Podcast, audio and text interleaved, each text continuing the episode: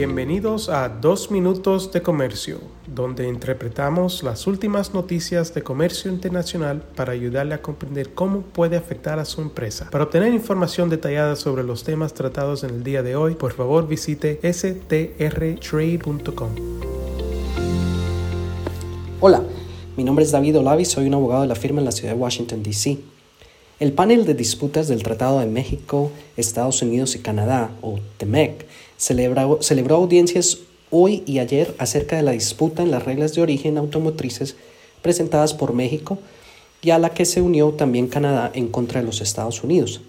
La solicitud de México de una acción de solución de diferencias alega que los Estados Unidos está interpretando y aplicando las normas de origen automotrices del TEMEC de una manera incompatible con los capítulos 4 y 5 del acuerdo, así como el reglamento uniforme adoptado por las partes del TEMEC.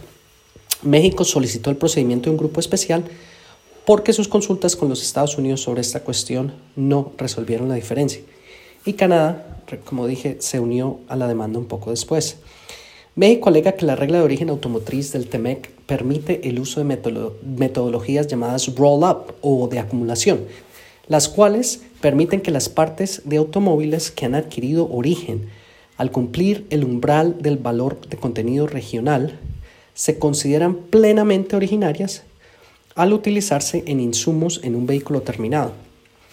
Es decir, si una parte principal para vehículos de pasajeros cumple con el umbral de que el 75% del costo de producción sea originario para calificar la parte, entonces el 100% de esta parte principal debe contar para determinar el requerimiento de que el 75% del contenido del auto sea originario en el TEMEC.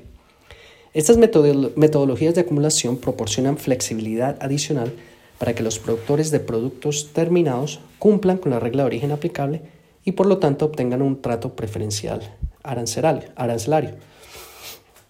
Los Estados Unidos han adoptado la posición de que el TEMEC no permite el uso de estas metodologías de acumulación con respecto a ciertas partes de automóviles consideradas como básicas y que se delinean en el tratado, y por tanto solo el contenido de las partes que es originaria al tratado puede ser considerado en la suma total de la proporción del origen del vehículo. Ahora, muchos fabricantes de equipos originales en los Estados Unidos, México y Canadá tenían el mismo entendimiento que México y Canadá con respecto al uso del método de acumulación para todas las partes, incluidas las partes básicas, y creen que los Estados Unidos no negociaron de buena fe porque posteriormente han hecho una interpretación diferente al entendimiento que todas las partes parecían tener sobre los términos negociados. Al final de las audiencias, la Secretaría de Economía de México publicó un comunicado en el cual establece que el calendario procesal debe emitir una decisión a finales de noviembre de este año.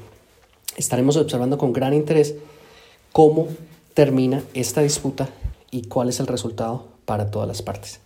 Feliz día.